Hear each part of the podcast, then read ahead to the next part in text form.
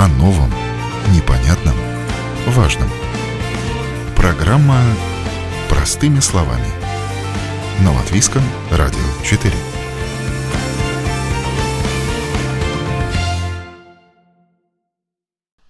Здравствуйте, с вами Марина Талапина.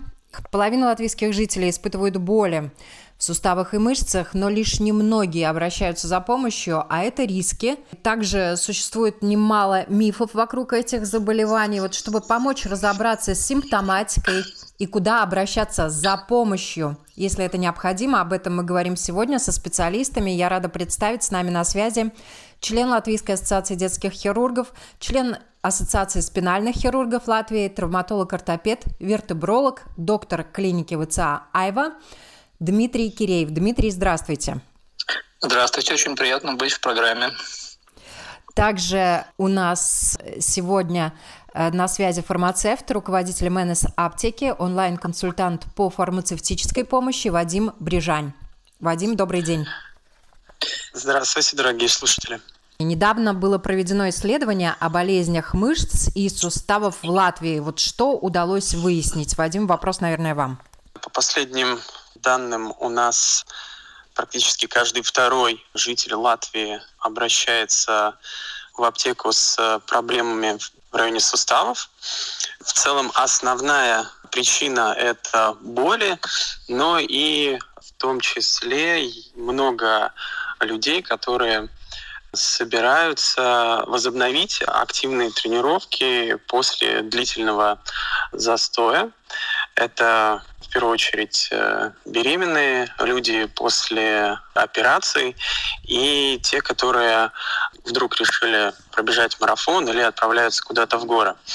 Здесь э, на фармацевта ложится большая ответственность должен проконсультировать человека, объяснить ему, какие могут быть риски, и объяснить, э, каким образом он мог бы постепенно себя ввести в эти нагрузки. Ну и, собственно, э, если мы говорим о болях, то здесь важный момент, что мы не всегда имеем право как э, специалисты по знанию лекарства назначать что-то обезболивающее. Да? То есть здесь важным моментом может быть направить человека к специалисту и ни в коем случае не запускать э, травму, потому что любая запущенная травма э, в недалеком будущем может э, привести к серьезным другим заболеваниям опорно-двигательного аппарата. Значит, наш организм — это такое комплексное сооружение. Если в каком-то в одном месте у нас появляется какой-то изъян, то он начинает компенсировать с помощью других частей тела. В результате у нас э, страдает, э, к примеру, очень часто еще и в том числе позвоночник, да. Хотя, казалось бы, там проблема была изначально в колене. Проблемы, э, которые возникают после травм, после нагрузок чрезмерных, неправильном питании в том числе. Крайняя такая ситуация, когда человек приходит к врачу, как правило, все приходят уже, когда проблема слишком серьезная, необходима операция, и во всем мире частота выполнения эндопротезирования тазобедренного и коленного суставов ежегодно повышается. В Латвии тысячи людей стоят в очереди на плановые операции по замене суставов, и, как известно, это хирургическая операция, которая делается, когда другие способы лечения уже не помогают. Вот у меня э, вопрос Дмитрию, как врачу, как часто к вам приходят пациенты, когда уже ни добавки в питание, ни правильное питание не помогут, когда надо менять сустав? Ну, ко мне лично такие пациенты приходят, может быть, 90%, потому что все те, которым там можно помочь добавками или помочь лечебной гимнастикой или какими-то процедурками, они остаются на уровне семейных врачей, на уровне физиотерапевтов. То есть им можно помочь простыми методами, где-то наклеить какие-то кинезиологические тейпочки, где-то назначить процедурки, где-то пропить витаминки, и этот пациент в порядке. А те, кому это не удалось, э, выскочить такими простыми и дешевыми методами, те, к сожалению, вынуждены обращаться уже за помощью к хирургу, то есть это хирургическая специальность травматолог, ортопед или вертебролог. Это те, кто непосредственно делает какие-то хирургические манипуляции. И, к сожалению, в моем списке приема обычно это 90%. Там уже все печально, там уже или спина развалилась в буквальном смысле, то есть она не так, что вот в переносном смысле мы говорим, что сползла э, в нижнее белье, а как бы в прямом смысле она там имеет такие дефекты, которые подразумевают, что она уже как опорная функция довольно сильно пострадала. То же самое с коленями. Колени, к сожалению, третьей, четвертой степени остеоартрозы в моей практике это постоянно. То есть человек ходит до последнего, он верит в то, что у него завтра будет лучше. С этой верой мы часто живем. И это хорошая вера, она оптимистическая, но мы запускаем здоровье до такой степени, что там дальше уже, к сожалению, довольно такие серьезные печальные последствия. То есть надо делать большую операцию, после которой большая реабилитация.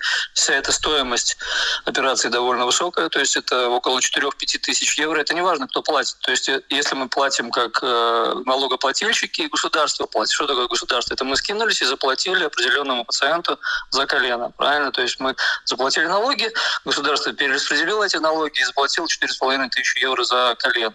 Или это платит пациент 4,5. То есть, к сожалению, цена такая плюс-минус остается. Да? Поэтому это дорого все. И реабилитация тоже не такая дешевая. Тебе приходится 3,5, там, 4 месяца быть ограниченным, немножечко ходить на костылях, думать о том, о сём, иметь какого-то помощника, ассистента, то есть это все довольно проблемно. И проблемно отчасти для врачей в том числе, потому что армия людей, которые стоят в очереди на замену суставов, э, их э, очень много. У нас в Латвии в том числе. Для врачей здесь проблем никаких нету. Врач приходит и работает. Он выпил кофе и работает свою работу. Ему не важно, сколько очередь стоит. Но она ему никак не мешает. В оперзал она не стучится никакими костылями, ничем. Это проблема общества, она не проблема врачей, она проблема общества. То есть мы неправильно, используя свою опорно-двигательную систему, доводимся до такого состояния, что нам надо делать серьезные дорогостоящие вещи, а объем или а, возможности наши хирургические не такие высокие. Но это, к сожалению, во всем мире. Это не только в нашей стране. Мало того, в нашей стране это все не так печально. Допустим, в Англии или в Швеции, к сожалению, очередь может быть даже больше. То есть, по моему опыту, и в Ирландии там а, маринуют пациентов со серьезными проблемами дольше, чем в нашей стране. Как ни странно это звучит, мы довольно хорошо обслуживаем наших пациентов. Мнение, что заболевание суставов связано с возрастными изменениями организма и касается больше пожилых людей, это миф или реальность? Нет, это несомненно, но не надо это называть возрастом. То есть это, к сожалению, совокупность множества-множества факторов, которые случились там у тебя в 20-летнем возрасте, в 30-летнем возрасте. Потом ты был в каком-то шоке, стрессе, у тебя был кризис 40-летнего возраста, там плюс еще какой-то дополнительный вес, плюс еще какая-то неправильная работа именно для твоего организма. И это все накопилось. Это не обязательно возраст. Возраст позволяет под собой огромное количество времени, проведенного в нагрузках. В маленьких в больших, в каких-то. И эти нагрузки часто неправильные. И, конечно, это накапливается, и в возрасте у тебя ну, больше проблем, несомненно. Но это не прямо зависит от возраста. Если ты адекватно использовал свой скелет, у тебя может быть в 95 лет все в порядке. Но если ты неадекватно его использовал, извини.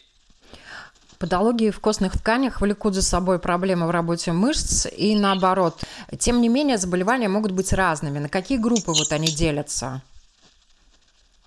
Ну, на какие группы? Основные группы – это острая травма. То есть ты слегка выпил, упал с батута, и у тебя сейчас случилась неприятность. И у тебя что-то оторвалось, что-то сломалось, что-то распухло, функция пострадала серьезно, и тебе в течение 24 часов надо попасть как ни крути, к травматологу. Да, и это тоже проблема, потому что в некоторых э, наших травмпунктах очередь может достигать 7-8 часов, и это грустно, когда у тебя немножечко что-то кровит, немножечко что-то распухло, а ты 7 часов ждешь в очереди. Это первая группа заболеваний. Вторая группа заболеваний – так называемые дегенеративные заболевания – Дегенеративные заболевания – это те, которые скапливаются, скапливаются, скапливаются, скапливаются. То есть мы елозили, елозили на этих санках или там, я не знаю, на тележке. И тележка, к сожалению, вот уже где-то доелозилась, да, и как бы доиспользовалась. Это различные заболевания коленей, различные заболевания тазобедренных суставов. Позвоночник очень часто страдает от того, что мы вообще никак не думаем о его здоровье. И следующая группа заболеваний – это ревматические заболевания. То есть мы, к сожалению, в этом не участвуем. Это какой-то злой рок после какой-то инфекции вдруг нападает на наши суставы, на наши связки, на наши мышцы и начинает нас э, аккуратно кушать изнутри. То есть наши ткани вдруг начинают нас же и подъедать, нас же и атаковать. И это как бы такая история не очень понятная. Она на уровне клеток происходит. И этим занимаются ревматологи, ревматологическая ассоциация. Там все серьезно, там все довольно как бы правильно, все посчитано, все лечится. А больше остальных категорий спортивные травмы. Спортивные травмы – это то, к чему ты должен быть готов, если ты активно занимаешься спортом. То есть, если ты занимаешься волейболом или плаванием, ты можешь, к сожалению, повредить плечо, порвать плечо, промахнуться мимо мяча или еще что-то. Или если ты занимаешься футболом, то будь добр, э, то все-таки подумай о страховании, чтобы у тебя не порвались мениски, крестообразные связки или связки на стопе. Это тоже, к сожалению, часто бывает. Так что, ну, там у каждого спорта свои проблемки. Вадим, а часто в аптеку обращаются с просьбой дайте что-нибудь, мышцы болят, суставы болят, коленка болит, помогите? Да, на самом деле к фармацевтам обращаются, наверное, каждый третий человек так или иначе приходит с болями в аптеку. Здесь в эту группу мы носим не только травмы мышечные, суставные, но и в том числе спазмы, боли вот в спине, которые после длительной нагрузки появляются. Человек спал в неудобной позиции, утром проснулся, все, голову не повернуть, какой-то воспалительный процесс, с которым нужно вот в данный момент бороться. Здесь э, очень важно, что фармацевт э, задал все вопросы, мы так и делаем, да, перед тем, как э, вообще что-то рекомендовать, выяснить, в чем же проблема, да, потому что, опять я повторюсь, ни в коем случае нельзя человека сажать на обезболивающую иглу, так называемую, чтобы он запустил эту травму, это конкретное место, и в результате сделал себе только хуже.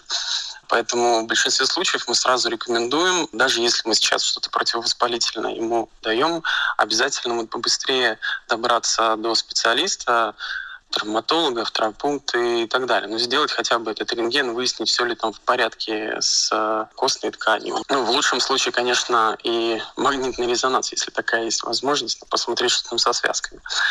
Но у нас э, группа людей, которым, в общем-то, это важный да, момент, что им даже противопоказаны все эти обезболивающие препараты. И опять-таки, ну, с точки зрения фармацевтического ухода, у нас есть целая группа медикаментов, с которыми мы не можем комбинировать эти обезболивающие. В том числе есть э, определенный побочный эффект э, с пищеварительной системой. Здесь очень часто нам приходится, так как это в основном пациенты геронтологические, ну, советовать что-то локально, местно, в виде гелей, мазей и так далее. Да, если это какая-то свежая травма, то мы стараемся ее ни в коем случае не греть, стараемся ее охладить. А если это уже хронические боли, ну, обычно там уже участвуют и семейный врач, и травматолог, и уже назначены обезболивающие препараты. И мы тогда уже просто проводим такую, скажем, damage control, да, то есть мы уже проверяем, действительно ли все эти лекарства в нужных концентрациях э, используются и правильно используются параллельно с другими медикаментами. Еще одна важная составляющая – это люди, которые приходят и они заботятся о здоровье своих э, костей, своих мышц.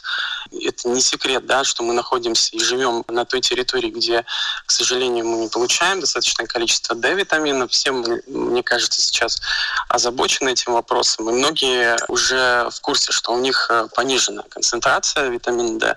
Им нужно пить вот эти вот высокие концентрации вовнутрь. А, ну, вот эти исследования показывают, что длительное употребление высоких концентраций витамина D может привести к дефициту магния так как он участвует в активизации вообще витамина D в организме. В результате это может привести к каким-то неожиданным спазмам, длительным спазмам, непонятно вообще откуда это. Да. А оказывается, что вот это длительное употребление высокой концентрации витамина D приводит вот э, к дефициту магния. Доктор Киреев, э, симптомы заболевания, которые касаются мышц и суставов, это, как правило, боль.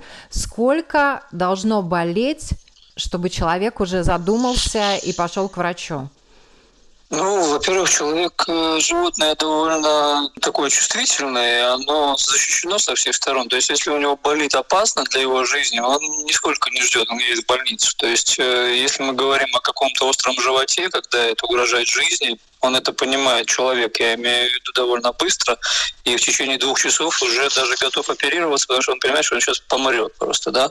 Но это об общих системах регуляции. Если мы говорим о таких, которые приняты в медицине, то есть э, сколько дней можно потерпеть боль, там, а, допустим, на 5-6 баллов, там, на, на 3-4, но это 3 дня можешь потерпеть боль. Если у тебя за три дня нет очевидно позитивной динамики, то ты все равно должен обратиться к врачу, потому что, может быть, это что-то такое серьезное, что надо лечить не просто ибумитином, не просто мазями, и не просто покоем. И в этот момент тебе надо какие-то дополнительные лекарства, дополнительные исследования. Было бы замечательно, если бы мы могли сделать магнитный резонанс всем сразу. Это действительно классный метод исследования, на котором видно почти все-все-все, но это довольно дорого и как бы не всегда получается получается, и полтора-два месяца надо ждать в очереди даже на платную услугу. Так что с болями там так, ходить годами с этими болями, но это уже такой социальный выбор. То есть если ты как бы можешь себе позволить или наоборот не можешь себе позволить вообще выпасть из обоим, и тебе надо дальше работать, работать, работать, работать, ну работай, но тогда ты должен быть готов к тому, что тебе потом придется опять лечиться, лечиться, лечиться, лечиться, чтобы компенсировать твои эти затраты. Есть симптомы, которые могут проявляться относительно безболезненно, тем не менее нельзя их оставлять без внимания. Есть, конечно, есть симптомы, когда у тебя вдруг пропадает функция. У тебя что-то онемело, нога, рука, и ты такой думаешь, ой, что-то у меня там смешно, как весело, как будто пьяный, у меня ножки чуть-чуть не слушаются, и как бы я такой немножечко нестабильный, а потом прошло, потом опять. Это немножечко несерьезно получается, и на это очень надо большое внимание обращать, если у тебя есть какие-то выпадения функций. То есть либо онемела кожа, либо не поднялась стопа, и ты два раза зацепился за порог обычного тебе э, дома. Ну, тогда, конечно, надо уже подумать, что, может быть, ну, что-то здесь как бы не так. Не, не смешно. То есть вроде не пил, а сам немножечко пьяный. Другие симптомы, какие еще могут быть, какие-то спазмы. Ну, то есть это вдруг у тебя появляются судороги в ногах. То есть тоже хотел хотелось бы это все проверить, или это сосудистое нарушение, или это все-таки сжатие нервов центральных, компрессия нервов, которые, которые приводят к таким неприятностям. То есть боли не всегда проблема. Иногда деформация. Очень много внимания уделяется деформациям детей очень много. Там все бабушки обязательно скажут, что вот у нас дети были прямые, а у вас какие-то все кривые, потому что вы не умеете делать детей. Но это, к счастью, дает дополнительно вот эту вот настороженность, и они приходят вовремя, и мы смотрим этих деток и смотрим, насколько это правильно, физиологично или, или патологично уже. Какие заболевания могут провоцировать боли в мышцах и суставах?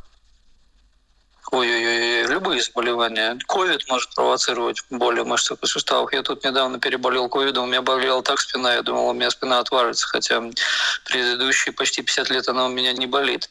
Вирусы, ангина, травмы, перегрузка, все, все, все. Бывают отраженные боли, и как только у тебя воспаление где-то внутри происходит, оно может быть вирусное, оно может быть а, любой другой природы, у тебя мышцы отзываются, мышцы и суставы отзываются.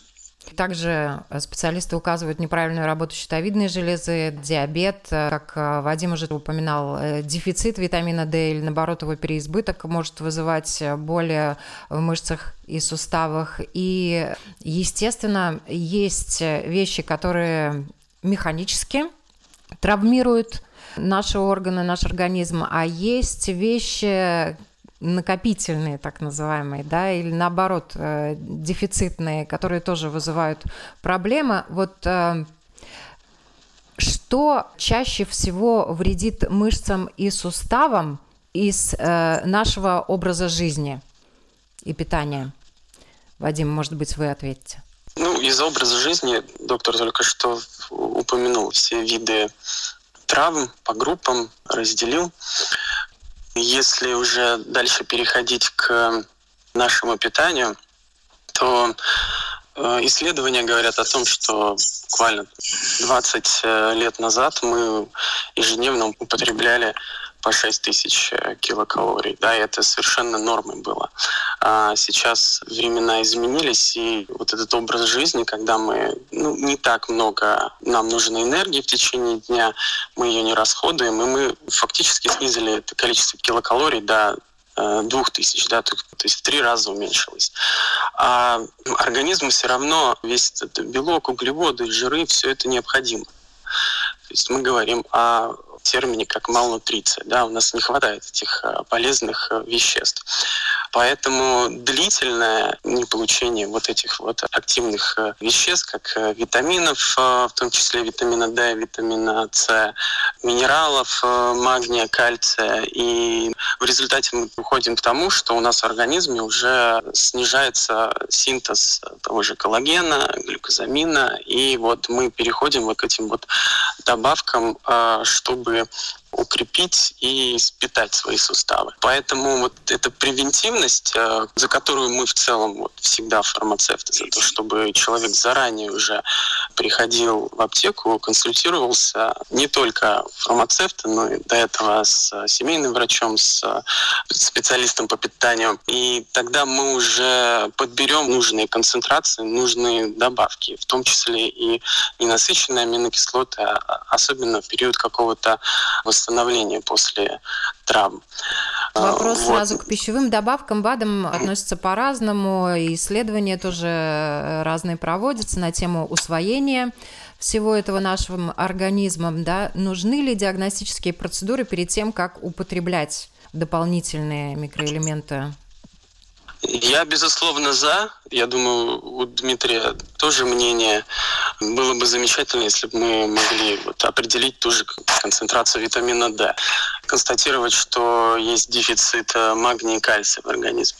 Опять-таки, мы про этот возраст говорили. Мы вроде бы уже априори считаем, что человек за 60, у него уже присутствуют все виды малоабсорбции. То есть поэтому ему нужны эти добавки. А что там происходит вот э, в э, человеке 30-летнем, запустил ли он достаточно сильно поджелудочную железу и усваивается ли это все, это большой вопрос. Поэтому желательно провести все виды анализов перед тем, как э, начать употреблять добавки, особенно в повышенных концентрациях. В том числе, чем может фармацевт помочь, и то, что мы уже делаем, это определяем, в какую часть дня ему нужно употреблять эту конкретную добавку, принимать ее до или после еды, для того, чтобы улучшить вот эту всасываемость и получить действительно максимальную концентрацию из вложенных денег. Доктор Киреев, я думаю, что вам есть что добавить по поводу диагностики. Я с э, такими уже тонкими настройками мало имею дело. Я имею дело, когда что-то реально отвалилось. То есть там колесо отвалилось, или там снесло крышу, или там багажник уже как бы рядом едет. Поэтому тонкие настройки это не совсем мое. Мы такие больше сантехники. Мы увидели и починили. Да? То есть нас обвиняют в том, что мы немножечко хватаем пациентов или патологии, которые как бы не нам лечить, которые или ревматологи хотят лечить, или еще кто-то, но мы вообще этим как бы не занимаемся, нам бы с удовольствием не лечить пациента. Мы рады не лечить его, потому что дефицит пациентов у нас нет, у нас есть дефицит времени.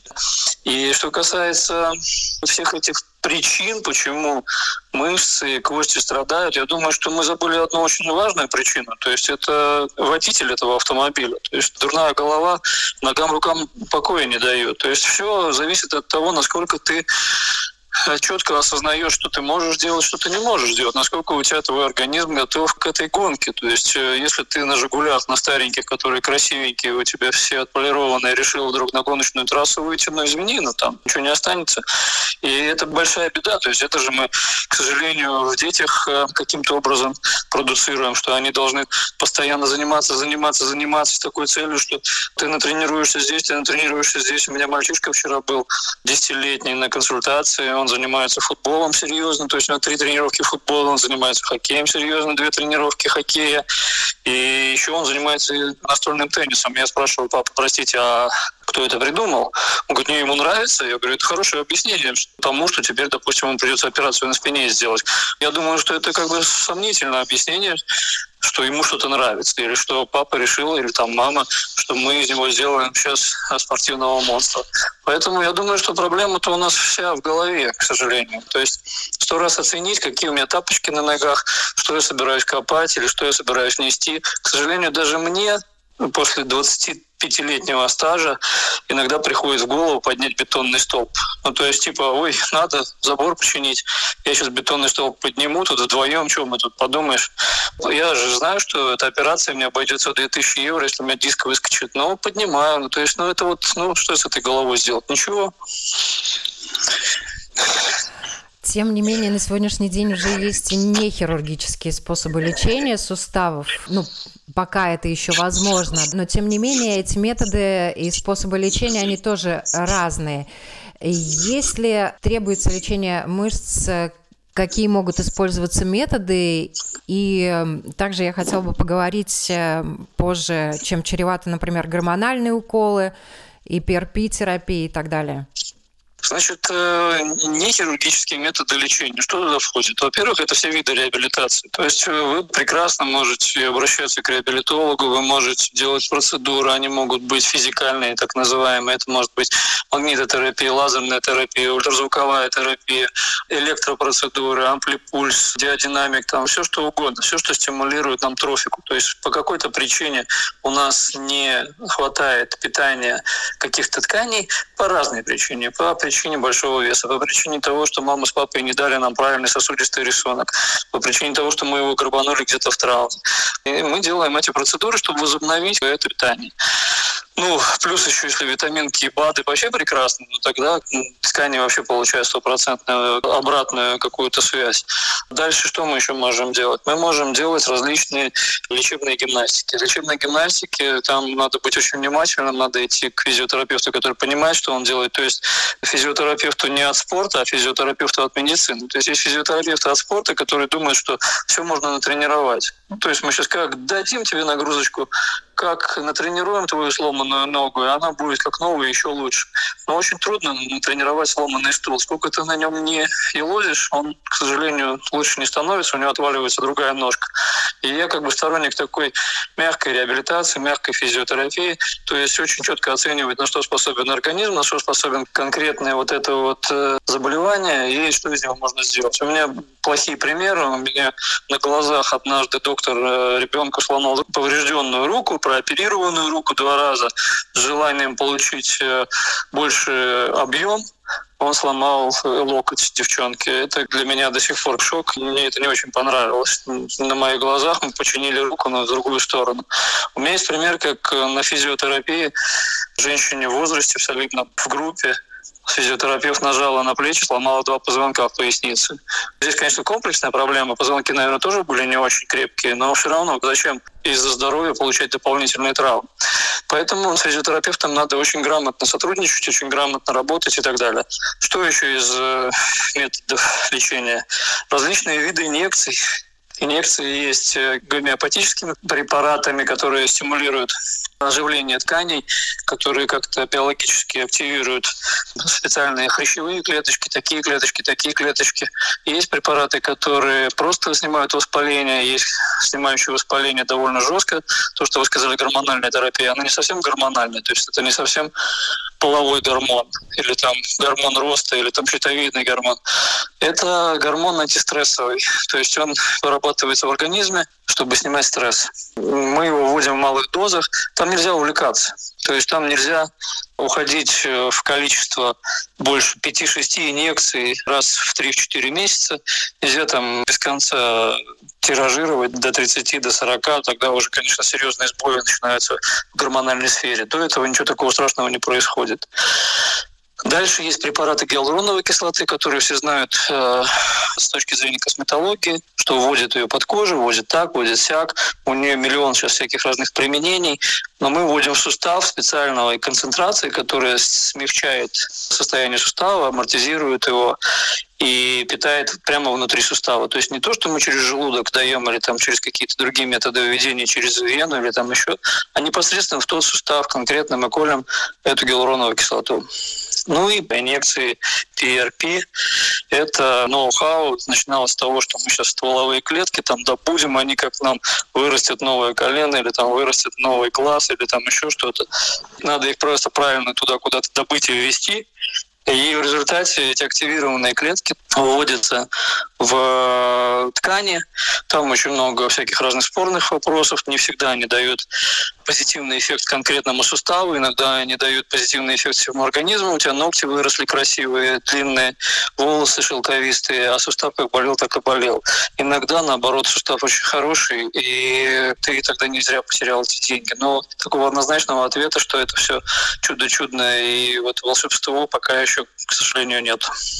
И то, что касается уколов э, гормональных гиалуроновой кислотой, увлечение ими может привести к тому, что хрящи растворятся и придется опять же заменять суставы, правильно? Поэтому, да, да. поэтому то, с чего мы начали, и то, о чем говорил Вадим, важно, наверное, действительно в профилактических мерах, а, и вы тоже об этом упоминали, во-первых, соразмерять нагрузки в соответствии с возрастом, в соответствии с э, видом деятельности и так далее и, естественно, помогать своему организму. Мы говорили о том, что желательно, конечно, проводить э, диагностические процедуры перед тем, как употреблять микроэлементы, может быть, советоваться с семейным врачом. А нужно ли после курса применения препаратов также контролировать, вот как что усвоилось и что с этим делать, Вадим, ваше мнение? Анализы никто не побежит после ну, того, как он Я вот как раз к этому и хотела привести, да, что у нас э, да. э, по поводу микроэлементов э, и добавок и БАДов э, обычно реакция такая ой, э, наверное, возраст, пора, витамин D да. полезно, да. будем пить кости, суставы со временем разрушаются, надо добавить кальция костям. И все, и покупаем, естественно, без какой-либо диагностики, ни до, ни после. Вот если делать это грамотно, как это должно быть? Про до, ну, в целом понятно. Желательно, чтобы человек все-таки констатировал, что есть определенный дефицит. Потому что большинство добавок, несмотря на то, что у них там в инструкции нигде не прописано, но они имеют свойство взаимодействия с медикаментами. Ну, в группе риска у нас, опять-таки, пациенты с гипертензией, да, и у них большинство их э, антигипертензивной терапии, там очень внимательно нужно с добавкой в этот момент. Особенно, когда уже в составе там есть и минералы в виде кальция, магния, натрия, калия.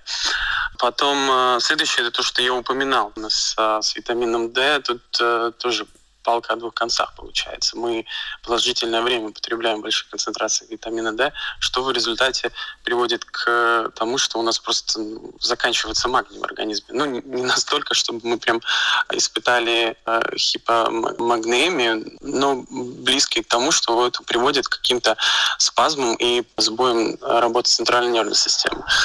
Поэтому было бы, наверное, полезным в тех случаях, когда мы испытываем какие-то неспецифические симптомы, сдавать хотя бы общий анализ крови перед тем, как э, снова продолжать или не продолжать. Консультация с фармацевтом, с семейным врачом, со специалистом по питанию в этот момент э, тоже очень важна. То есть мы можем поймать этот э, сигнал о том, что ага, здесь, возможно, у нас перебор какого-то из минералов или витаминов. Или наоборот, вот этот конкретно симптом говорит о том, что у нас дефицит чего-либо. Плюс, помимо аптек, мы консультируем теперь удаленно, и все вопросы, которые вот появляются, да, какие-то сомнения по поводу того или иного БАДа, можно задать фармацевту удаленно по телефону. Плюс, опять-таки, мы говорили о всевозможных травмах, в том числе и спортивных, и когда пациенту ну, действительно сложно или вообще противопоказано передвигаться какое-то время, теперь он может заказать выписанные рецептурные медикаменты там же у фармацевта, им доставят на дом. Я хотел добавить по поводу фармацевта. Фармацевт – это очень-очень важная вещь. То есть бывает так, что у тебя 6 таблеток э, в, в рационе, плюс еще какие-то БАДы, плюс еще что-то. И там очень много вопросов к этой всей пачке. То есть, может быть, есть препараты, которые современнее может быть, понимаете? То есть мы об этом не знаем. Нам же выписывает семейный врач, а может быть, он немножечко отстал, устал, не понимает, что он выписал там до конца. То есть такое, к сожалению, тоже бывает. То есть у него может быть старая школа. Есть вопросы к тому, сколько это стоит. То есть бывает так, что препараты могут стоить дешевле. То есть они такие же эффективные, но могут стоить дешевле, чем то, что нам выписал травматолог, допустим, я или семейный доктор. И тут возникает вопрос к фармацевту. И это очень важная консультация у фармацевта, да. Но тут еще есть один вопрос. Вопрос доверия. А не делает ли фармацевт это в интересах своей фирмы или в интересах своей какой-то компании, которая там продает эти элементы. И тут опять как с юристом, как с доктором, как с фармацевтом получается, получается, что ты должен доверять очень этому юристу, или ты должен доверять этому физиотерапевту, или ты должен доверять этому фармацевту. Он должен как бы быть на твоей стороне. А, а этого доверия зачастую нет. Люди мало теперь друг другу доверяют. И это тоже проблема. То есть мы теряем имидж, такой стопроцентный имидж, что мы там железобетонные будем выступать э, за их здоровье, понимаете? И я думаю, что вот этот имидж у фармацевта, и у травматолога, и у, физиотерапевта, и у семейного врача, это то, что надо поднимать, к сожалению. Да? То есть мы как бы его немножко теряем, где-то там э, неправильными решениями, неправильными действиями. Может быть, мы что-то схватили прооперировать не то, что надо, а то, что умеем. Это, к сожалению, так иногда встречается. И фармацевт, это, на мой взгляд, это серьезная сила. Я благодарю да. вас за этот разговор. И в завершении нашей беседы напутствие Э, генеральное и от э, травматолога, и от э, фармацевта по поводу темы нашего сегодняшнего разговора болезни мышц и суставов. Давайте я начну. Э, еще раз э, сделаю акцент на то, что ни в коем случае нельзя с незалеченной травмой продолжительное время существования. То есть, конечно, да, хочется при первых болях прибежать в аптеку, выпить что-нибудь обезболивающее продолжать вот прыгать на этой одной ноге, но это может привести к просто ужасным последствиям и для здоровья, и для ваших финансов.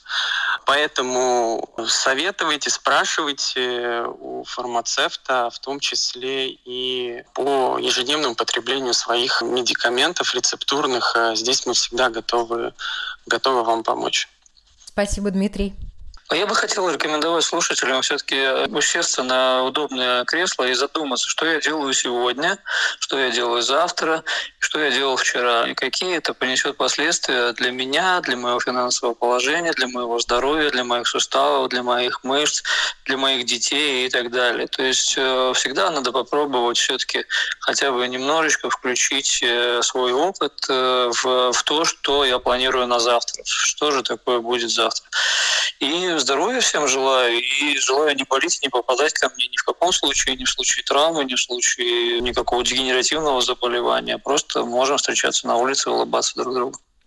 Спасибо большое. Напоминаю, с нами сегодня были на вопрос Латвийского радио 4 отвечали член Латвийской ассоциации детских хирургов и Ассоциации спинальных хирургов Латвии, травматолог-ортопед, вертебролог, доктор клиники ВЦАева Дмитрий Киреев и фармацевт, руководитель МНС аптеки Вадим Брижань. Всем спасибо, всем здоровья.